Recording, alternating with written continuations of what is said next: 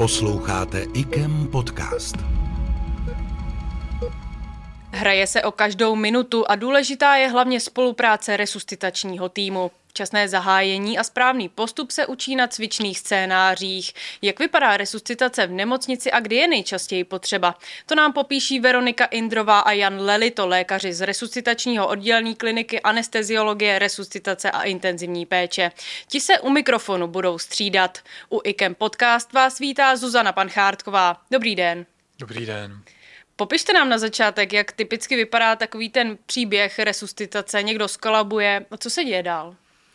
Pokud teda k nějakému kolapsu toho pacienta v eh, tom prostředí té nemocnice dojde, eh, tak je k dispozici vlastně takzvaná resuscitační linka, eh, která má svoje jednotné evropské číslo, ale zároveň tady máme naše, naše vlastní číslo a dojde vlastně ke spojení na naše oddělení, kde je k tomu přímo určený telefon, a tam ho potom ta osoba nejbližší tomu telefonu teda zvedne a zajímají hlavně, kdo volá, odkud volá a z jakého hlavně důvodu. Eh, během tohohle telefonátu eh, se vlastně chystá i takzvaný resuscitační vozík, eh, který si začne chystat takzvaný ten resuscitační tým. A teď už vítám u mikrofonu paní lékařku Veroniku Indrovou. Popište nám, jaké je standardní složení resuscitačního týmu a co ho zajímá při příchodu na to místo? Mhm.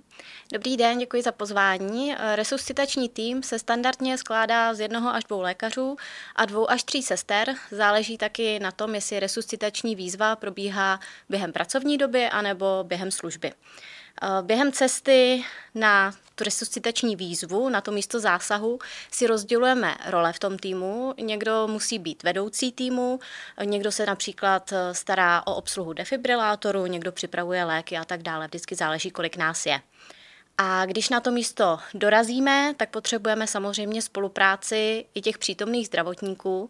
Pro ně je to velmi stresující situace a proto třeba existují různé mnemotechnické pomůcky, které jim pomáhají nám nějak strukturovaně předat ty nejdůležitější informace o tom daném pacientovi. Jsou to různé zkratky, kde se dozvíme prostě nejdůležitější informace z anamnézy a hlavně to, co předcházelo zástavě oběhu nebo nějakému akutnímu zhoršení stavu. A kolik vás tedy nejčastěji je v tom týmu? Kolik těch lidí prostě vybíhá? Jsme uh, tři až čtyři nejčastěji, plus využíváme i ty pracovní síly z toho daného oddělení, kde probíhá zásah, protože třeba potřebujeme dodělat některá vyšetření nebo zavolat nějakého specialistu do kolika minut jste schopni vlastně takhle dorazit na místo? Nebo do kolika musíte třeba dorazit? Jsme velmi rychlí, ale samozřejmě záleží i na tom, eh, jak je to místo vzdálené v rámci areálu IKEM od nás a musíme víc samozřejmě sebou i ten resuscitační vozík. Eh, na místě zásahu jsme v rámci několika minut. Jaké jsou nejčastější příčiny kritických stavů, na které musíte reagovat? Těch eh, Příčin je mnoho. Asi bych se více zaměřil na ty, které jsou specifické pro to tohleto nemocniční prostředí eh, a to jsou vlastně následky nějakých orgánových eh, selhání nebo takzvaných dysfunkcí, eh, ať už se jedná o, o problémy srdce, plic, jater, ledvin nebo třeba slinivky a také samozřejmě pooperační stavy a tam jsou to nejčastější buď to nějaké infekční komplikace nebo krvácení. Jaký je rozdíl mezi zástavou oběhu a jinými kritickými stavy? Jak potom postupujete? Hmm. Vlastně každý kritický stav může vyústit až v zástavu oběhu. Pokud se jedná opravdu o tu kardiopulmonální resuscitaci, tak postupujeme podle evropských doporučení. Máme jasné algoritmy, jak máme eh, masírovat, jak máme prodechovat pacienta, kdy máme podech, eh, podávat léky, v jakých intervalech a díky tomu můžeme tu resuscitaci provádět prakticky automaticky a přitom přemýšlet nad tou příčinou toho stavu. Pokud se jedná o kritické stavy obecně, tak postupujeme systematicky. Máme na to taky takovou pomůcku, vlastně postupujeme podle písmenek abecedy, kdy to Ačko je třeba airway, to znamená dýchací cesty, Bčko breathing, dýchání. A tak, jak pacienta vyšetřujeme, tak ho i zároveň léčíme. Jaké jsou ty největší výzvy při resuscitaci? Ono už eh, ta resuscitační výzva sama o sobě je docela stresující, stresující situace a tak se snažíme vlastně s kolegy zachovat si hlavně u, toho, u té výzvy chladnou hlavu, eh, dobře komunikovat, umít, umět to říct eh, vlastně ty požadavky naše a nějaké přání eh, srozumitelně a to jak s tím okolním personálem, tak v rámci toho resuscitačního týmu, ale třeba posléze i s rodinou toho nemocného. Jak může vypadat taková komunikace? Vy jste teďka říkal, že musíte říct správně ty požadavky a musíte si rozumět jak se sebou, tak třeba s personálem. Jak to jenom může vypadat tohleto? Jaké to jsou třeba požadavky? Eh, požadavky, no začíná to už třeba tím, eh, že potřebujeme zjistit vlastně, co je to za pacienta, co se mu vlastně stalo, i třeba u toho telefonu na začátku vlastně odkud vůbec eh, ten dotyčný volá, abychom byli schopni dorazit na správné místo bez nějaké zbytečné prodlevy. A potom na tom daném místě, abychom vlastně byli schopni komunikovat i dál vlastně to, jestli opravdu se jedná teda o nějakou zástavu, o jak kritický stav se jedná, co budeme dělat s tím pacientem, jakou mu budeme poskytovat péči a případně jaký je náš plán, eh, který bude následovat, až vlastně opustíme, eventuálně přeložíme toho pacienta. A jaké jsou tedy ty klíčové dovednosti, které by měl člen takového resuscitačního týmu mít? Protože tohle pro mě zní docela složitě. Mm-hmm. Uh, tak, jak už říkal Honza, tak důležitá dovednost je hlavně ta komunikační a potom to jsou teoretické a praktické dovednosti. Teoretické ty se naučíme z knížek, naučíme se o těch nejrůznějších patologiích a o tom, jak jednotlivé uh, choroby máme léčit. A co se týče praktických dovedností, tak to jsou například eh, dovednosti typu zajištění dýchacích cest, zavedení uh, žilního katétru, prodechování pacienta a tak dále. Já jsem už na začátku zmiňovala něco o cvičných scénářích. Mhm. Popíšete nám, co to je a jak, jak se na tom třeba učíte, jak to vypadá? Mm-hmm. Jsou to uh, takzvané simulace, uh, kdy se ustanoví nějaký resuscitační tým, uh, který získá základní informace o pacientovi a um, celý vlastně ten scénář probíhá tak, jak by měl vypadat i během toho reálného života. Vždycky záleží na tom, jaké jsou dostupné pomůcky. Některá simulační centra mají i opravdu figuríny, které dokáží reagovat na veškerou léčbu. Pokud takové pomůcky nemáme k dispozici, tak je tam vždycky nějaký vypravěč, který nám říká, jak ten pacient reaguje. A jakmile ten uh, scénář ukončíme, tak potom ještě následuje takzvaný debriefing, což je vlastně taková diskuze o tom, jak se nám uh, v tom scénáři pracovalo, co jsme udělali správně, co bychom mohli udělat příště líp a jak nám šla i ta komunikace. Jak moc uh, je pro vás tohle důležité? To vyzkoušet si to, nacvičit si to? Myslím si, že je to jedna z nejdůležitějších věcí, že dokud si to člověk nevyzkouší, tak tu jistotu při těch resuscitačních scénářích vlastně nemá šanci získat. Samozřejmě nějaká zkušenost přichází lety praxe, ale vždycky je to jednodušší nacvičit, zjistit, kde máme nějaké své nedostatky a na těch potom pracovat. Jaký význam má týmová spolupráce v tom resuscitačním týmu? Pro nás vlastně ta týmová spolupráce je, dá se říci, alfa omega, protože pokud si navzájem nerozumíme, tak ta komunikace nemůže být efektivní, nemůže být eh, přehledná, srozumitelná a tudíž eh, nemůžeme vlastně dojít k tomu, k tomu žádoucímu výsledku a to je vlastně záchrana života toho pacienta nebo aspoň stabilizovat natolik, aby se dostal z toho kritického stavu. Takže pro nás je to, pro nás je to i ten nejdůležitější pilíř a to ať už v rámci toho resuscitačního týmu, tak i, i celého toho nemocničního prostředí. Jak se snažíte minimalizovat riziko pro pacienty a personál během resuscitace a jaká opatření máte vlastně k ochraně svého vlastního zdraví a bezpečí? Při nemocniční resuscitaci se hlavně chráníme proti infekčním onemocněním. To znamená, že vždycky nosíme roušku nebo respirátor a používáme ochranné rukavice. Další důležitou věcí je správná práce s defibrilátorem. Vždycky ta osoba, která ho obsluhuje, je zodpovědná za bezpečnost sebe i okolí. Vždycky před podáním defibrilačního výboje musí zkontrolovat, že se pacienta opravdu nikdo nedotýká.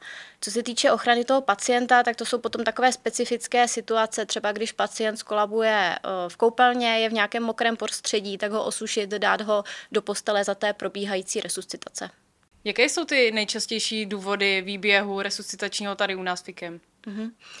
Jsou to stavy spojené s tím spektrem našich oddělení a taky s tím, že tady probíhá operativa, takže nějaké pooperační stavy typu krvácení nebo naopak trombotické nebo embolické komplikace. A pak to jsou eh, stavy spojené s těmi chronickými onemocněními, třeba ledvin nebo kardiologickými onemocněními. Jak se snažíte udržet si odborné znalosti a dovednosti v oblasti resuscitace na té nejvyšší úrovni?